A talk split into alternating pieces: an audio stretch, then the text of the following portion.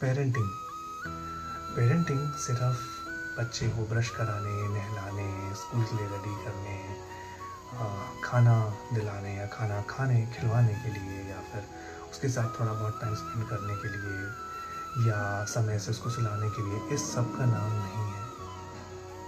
Parenting में आपका खुद का बिहेवियर क्या है बच्चे के लिए?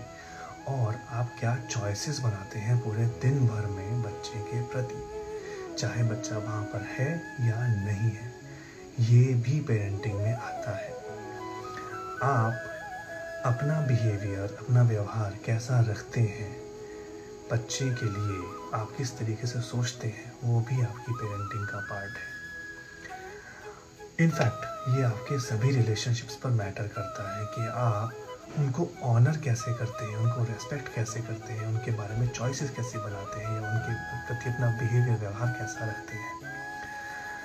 कोशिश कीजिए कि आप कॉन्शियसली एफर्ट करें अपने आप को मोल्ड करने की या ज़रूरत पड़ने पर उन चीज़ों को प्रायोरिटाइज करने की जो ज़रूरी है। कोई वहाँ पर है या नहीं है इससे फ़र्क नहीं पड़ता, पर आप उसके बारे में क्या सोचते हैं, कैसा बिहेव करते हैं, ये मैटर करता है, जो आपके कॉन्शियस को पता है।